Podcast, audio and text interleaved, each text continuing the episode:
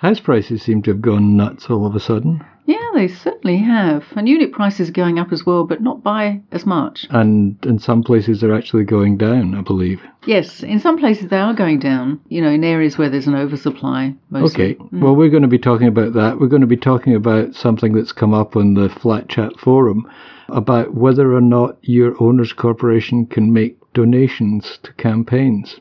Oh, that's interesting. And we'll be talking about an old chestnut about whether owners' corporations have a duty to act on their bylaws. Hmm. I'm Jimmy Thompson. I write the Flat Chat column for the Australian Financial Review, And I'm Sue Williams, and I write about property for Domain. and this is the Flat Chat wrap.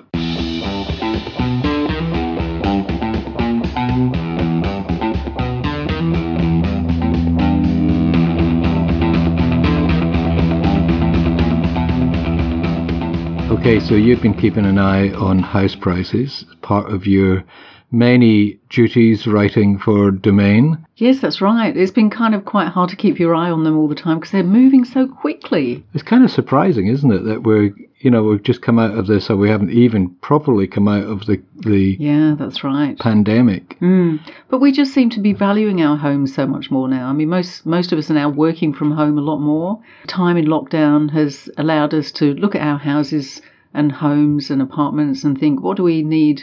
We need more space. Are we thinking of relocating? And kind of actually spending a period of thinking about what we want out of life. And what effect is this having on apartments? It's interesting because house prices, as you so rightly say, have gone up enormously. Apartment prices have generally gone up as well, but by nowhere near as much. So it does mean with a growing gap between prices bet- between houses and apartments, more and more people are having to look at buying apartments when maybe once they would have wanted to go and buy houses. So there's going to be a lot more new people moving into apartments Right. because you know it makes financial sense as well as you know we we kind of all really adore the apartment lifestyle some of these people have never lived in apartments before so they don't really they're not really in a position to be able to appreciate that Yeah. but they're they're looking in terms of finances and when you look at the um, Sydney median house price now, it's hit a new record, 1.31 million, Yeah. which is incredible. And um, the unit median is now 754,000. So last year, houses cost on average 55% more than apartments. This year in Sydney, they cost 74% more than apartments. Isn't Wow. that incredible? Right. Right. So that's a 25% jump, or depending on how you calculate your percentages. Yeah, sure. But I mean, I was reading the other day that the amount of money that's being borrowed is higher than it's ever been, obviously, to finance all these purchases. That's right, because money is cheaper than it's ever been. There's so many records. I mean, we're record historic low um, interest rates. So if you have a bit of access to money or access to mum and dad's bank account, why not buy a house at the moment or buy an apartment at the moment? Because money will never be this cheap again. Well, that's that's true. What about the rental market? What's happening in that regard? Um, rents are picking up now. They went down during some of the lockdowns in COVID, obviously. They went down much more in Melbourne than they did in Sydney. Um, but now they're really firming up again. They're starting to pick up because investors are now coming back into the market as well. They've been encouraged by the rent, rents picking up and yields improving, so they're coming back in as well. But Melbourne seems to be the exception on so many fronts. I mean, the the average rent of an apartment in Melbourne is down eight percent. Yeah, in Melbourne, they've got a lot of oversupply of apartments in certain areas, like places like the Docklands. Yeah, Um, they've got a lot more apartments than people want to buy. yeah. And just like in the Sydney CBD, people are moving away from the CBD for you know they they may they may go back again afterwards. But because we've got no overseas students, we've not got any migrants coming to the CBDs, so rents are really going down there as well. And you've got a huge number of uh, short-term rental apartments, especially in the centre of Melbourne. That's right. But rents in Melbourne are beginning to, you know, the decrease is beginning to slow. So we will see um, rents picking up in Melbourne as they are now doing in Sydney as well. Because I was reading a report today that said that one of the problems in the future in Melbourne is that right now, because apartment prices are so depressed and because there is right now an oversupply, that developers have stopped developing new apartment blocks. They're concentrating on selling the apartments that they've got, which means that they're saying in four or five years' time there's going to be a shortage of apartments Oh, in gosh, Melbourne. yeah, because there will be that time lag, even when prices pick up and rents pick up. And people start coming back. Yeah, then it just takes a while to get the construction pipeline um, in action, really, doesn't it? So we'll be heading for a total bounce on rents and prices and Yeah.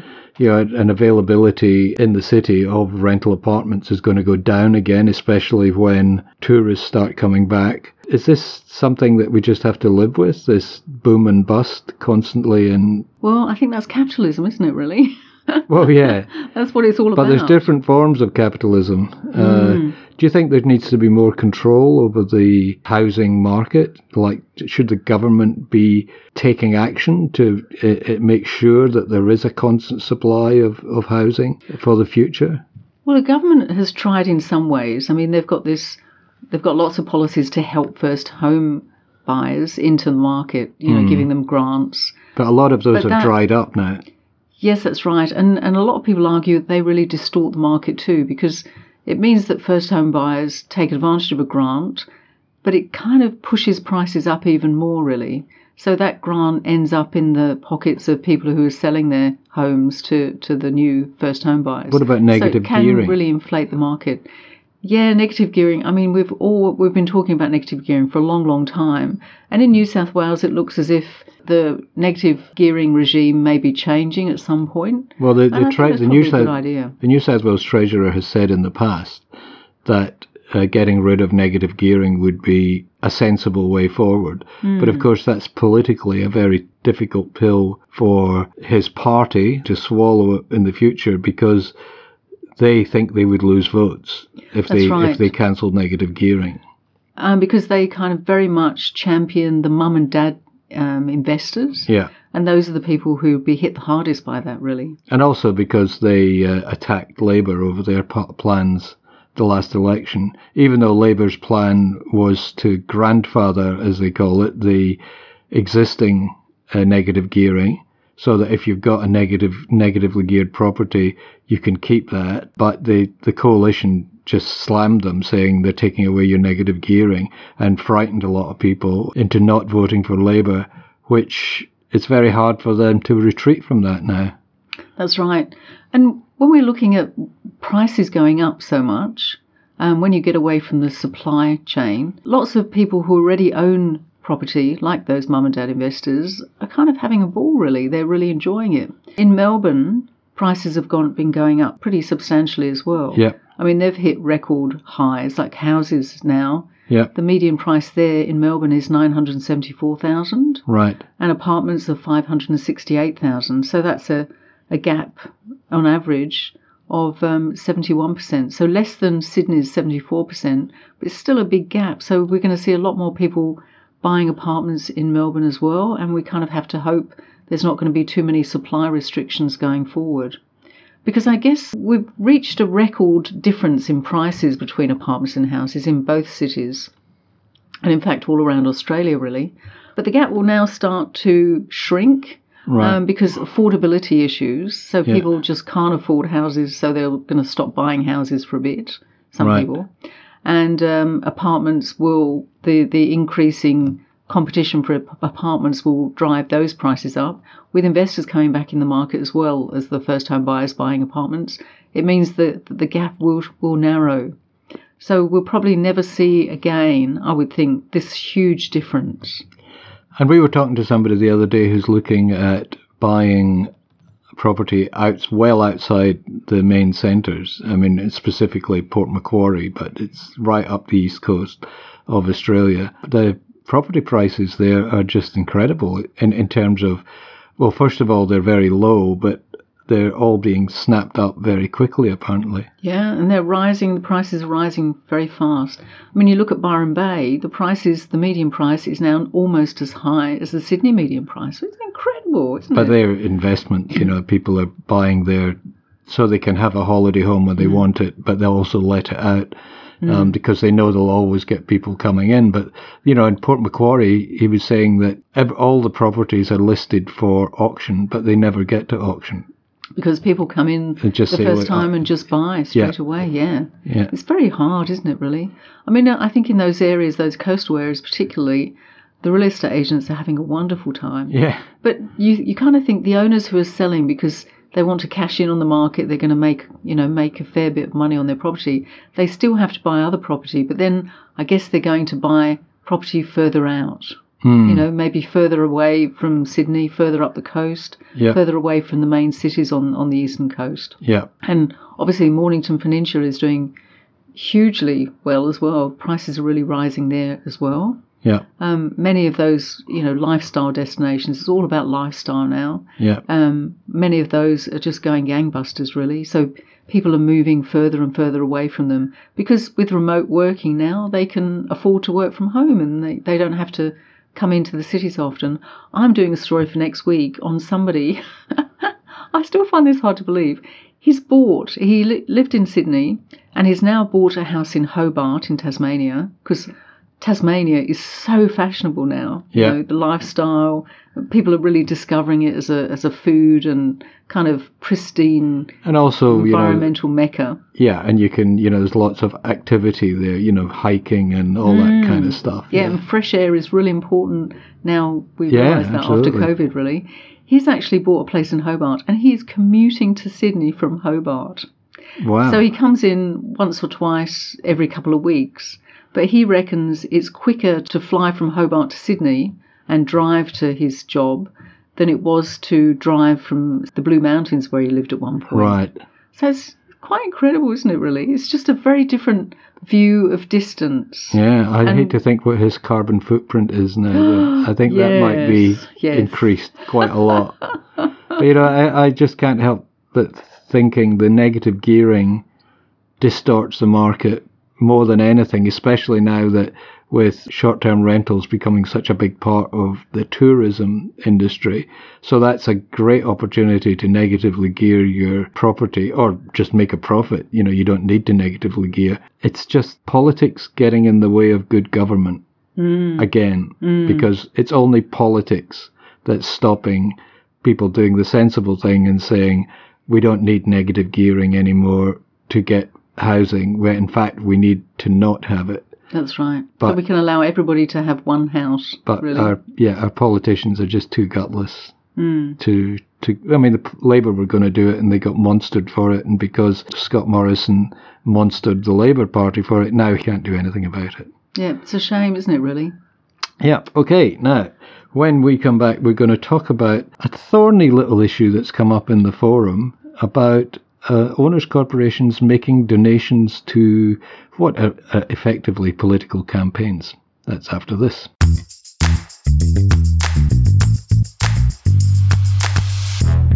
And we're back. So we got this post on the forum. Somebody said, My owners' corporation made a donation to uh, what is effectively a political campaign.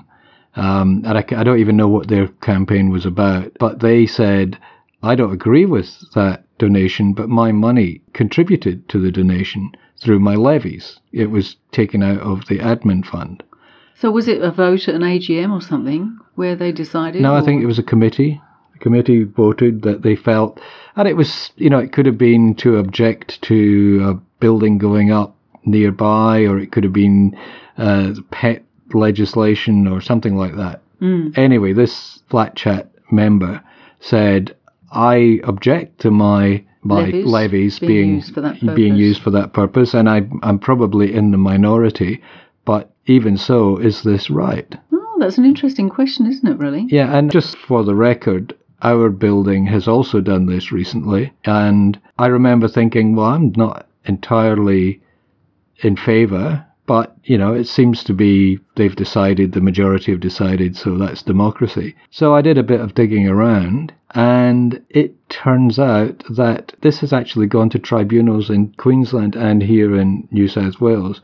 And the tribunal has said the admin fund can only be used for things that benefit the owners corporation, right? Right. And and its members. Kind of directly. Um, how directly is moot. For instance, if there was a building going up near your building and it was going to affect the value of the properties in your building, would that be a benefit to put money in a, into a campaign to object to that other building going up? It's, mm. I think, a valid argument to say, well, yeah, that would be of benefit to the owners. The other aspect of this is if you join a, an organization like the Owners Corporation Network. Yeah. Is that of benefit to the building? Well, you'd have to argue it would be because you'd be getting great advice from, from them and you'll be able to go onto their forum and ask questions and potentially save a lot of money. I mean, I know the forum can be used for, you know, people saying, does anybody know how I can do this mm. a hmm. bit cheaper, or do, does anyone know any other companies who can operate in this sphere? It's an really educational useful. thing. Yeah. Mm. So you could very well argue that it was to the benefit of the owners and of the owners corporation. So we went to and fro on this a bit on the forum, and people can go and read that. It's all there. And then um, a special counsel, a man called Richard Dapici, who used to be a sponsor of the, or his company was, um, his legal firm were sponsors of the Flat Chat uh, website. He came on and said, This is illegal. Really? You should not be, your owner's corporation should not be making contributions for anything apart from things that give a direct benefit to the owners. And he said, in buildings, you know, what do you do about this? The money's gone out the the funds have been spent on letters or leaflets or lawyers or whatever. What do you do if you find out that your building has done this illegally? Right. So what did he say they should do? Tell the strata manager to refund the money from their funds. Oh, because the strata manager should have known better. Strata manager should have known better and should have said, "Don't don't make this donation. Wow, it's illegal." And because the strata manager do, hasn't done that, then they're liable. They're liable. They should they should refund the money because you're not going to get it back from the campaign. No, of course not. That's really interesting, isn't it? So that's been actually tried in court as well. There's been a tribunal in Queensland, and there's been a couple here in New South Wales where the member has said, just quoted the law. It says the admin fund should only be used for the benefit of the owners' corporation and the the building, you know, and and that's part of the thing that defines the difference between the admin fund and the sinking fund, or the the maintenance fund as it's called. Um, and and it says the admin fund should only be used for things that benefit the owners corporation and the owners. Well, that's worth looking into, isn't it? Really. But what about? I wonder how long it goes back. um, what about where the owners? I don't want to get too specific, but one of the ones we know about was supporting a campaign to establish the rights of owners' corporations to make their own bylaws, right? And this yeah. was all part of the whole pet thing. And also Airbnb. And Airbnb. When the Supreme Court said that, not the Supreme Court, the Court of Appeal. Court of Appeal said that blanket bans on pets were illegal. Then a campaign started to support the right of owners' corporations to establish their own bylaws. What about if a majority of owners in a building want to support that? Yes, I don't know. but maybe they should actually contribute from their own pocket. Here's my theory. If you feel strongly as a committee or, or a chairperson or a secretary or whatever, you feel strongly that your building should be supporting this because it's some way indirectly beneficial, but not materially beneficial to yeah. the owners. I think you've got you're in a unique position if you choose to communicate with your owners properly, and a lot of, as we know, a lot of uh, owners corporations committee choose not to communicate with their owners at all.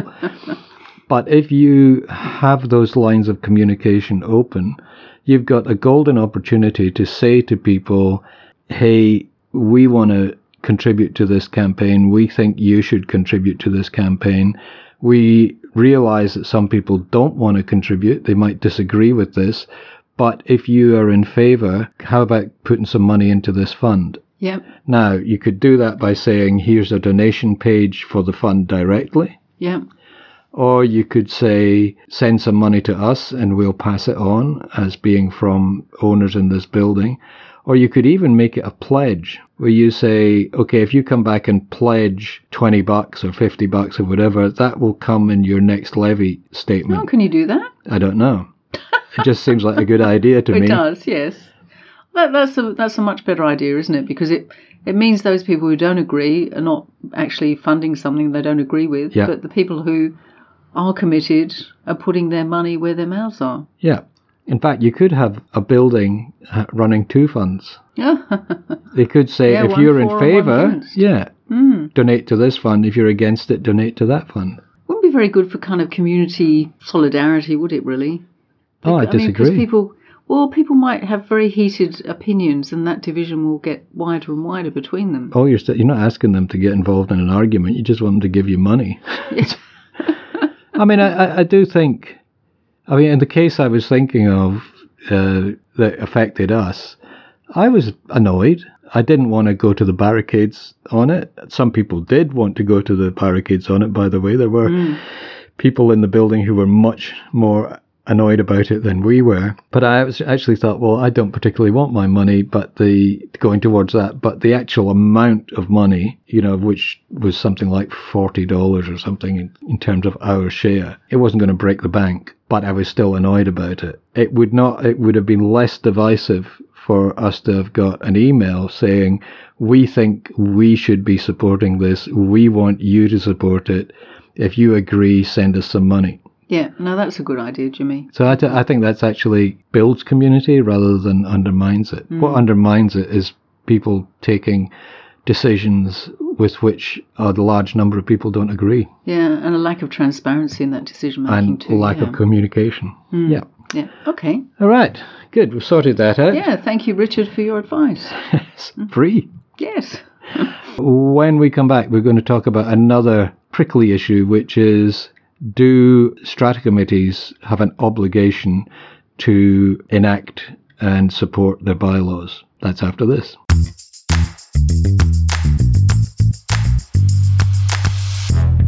And we're back. And so this is another one from the forum. And it was just a throwaway line, uh, which reminded me of discussions we've had many times in the past on the forum about whether there is an obligation of strata committees to follow through on their bylaws and enforce their bylaws. Well, I would have thought there would be, um, because what's the point of having bylaws if people aren't going to enforce them?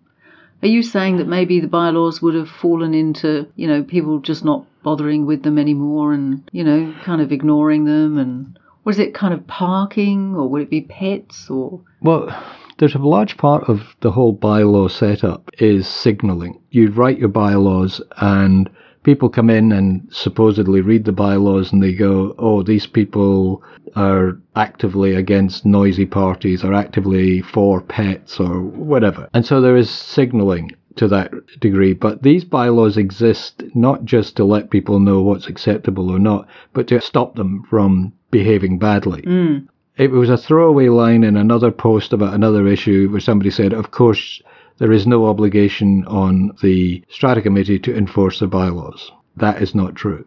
Oh, so they do have to do it. There is a. When this obligation. first came up, and it doesn't actually spell it out in the law that there is that obligation, but I called up Victor Dominello, who at that time was Fair Trading Minister, and I said, Is this true that there's no obligation? He referred me back to his speech for the second reading of what was then the new Strata Act. It's now six years old. And he said in it, it says that the owner's corporation has a duty of care. Now, there are specific uh, sections of strata law that say you can go to your committee and say, I want you to do this. And if they refuse to do it, or if they just don't do it within a certain time, it's section 232, brackets 2 of the, Oh, of the Act, that you can then take them to tribunal and seek orders. Right. Now that means that can cover anything, right? But it means if you've got a bylaw about pets or parking, let's say parking, and the Owners Corporation committee, the strata committee, can't be bothered to chase up somebody who's parking in your parking space or parking in visitor parking space, you can go to the, the tribunal and say, I asked them to fix this. They either refused or just didn't do anything. And the tribunal can then order Right. them to, to do that. Now, that doesn't mean it's not an automatic thing. Yeah, but so it would really um, be much more efficient if the committee did what it had to do in the first place. Yeah, but you know, there are no strata cops running around taking notes and saying, hey, you should have enforced this bylaw. It, it does require the owners in the building individually and collectively to, To take say this needs to be done. Yeah, because you you know we've all lived in buildings where bylaws have been in place, but people have ignored them. Yeah. For instance, the last block we lived in, but there was a couple who used to come down for the weekend, and the first thing they'd do was burn off their barbecue right beneath our window. Hmm. so they fire up the barbecue to maximum heat so they could burn off all the fat and oil. And we complained and they ignored us. And then we discovered there was a bylaw that had been there all the time that said you couldn't have a barbecue on your, your balcony. Yeah. And so that had, as I say, you know, there was no stratacops running around. But as soon as we complained about it, then the committee looked and said, we've got a bylaw about this and told them get the barbecue off the balcony. Yeah. So, uh, yeah. But if they hadn't behaved so appallingly inconsiderately in the way they used their barbecue, they've probably got away with it. Yeah, sure, because they wouldn't have been bothering anyone really. Exactly. Exactly. And that's how community works. Okay. Fantastic. There we go. We've sorted out so many problems today.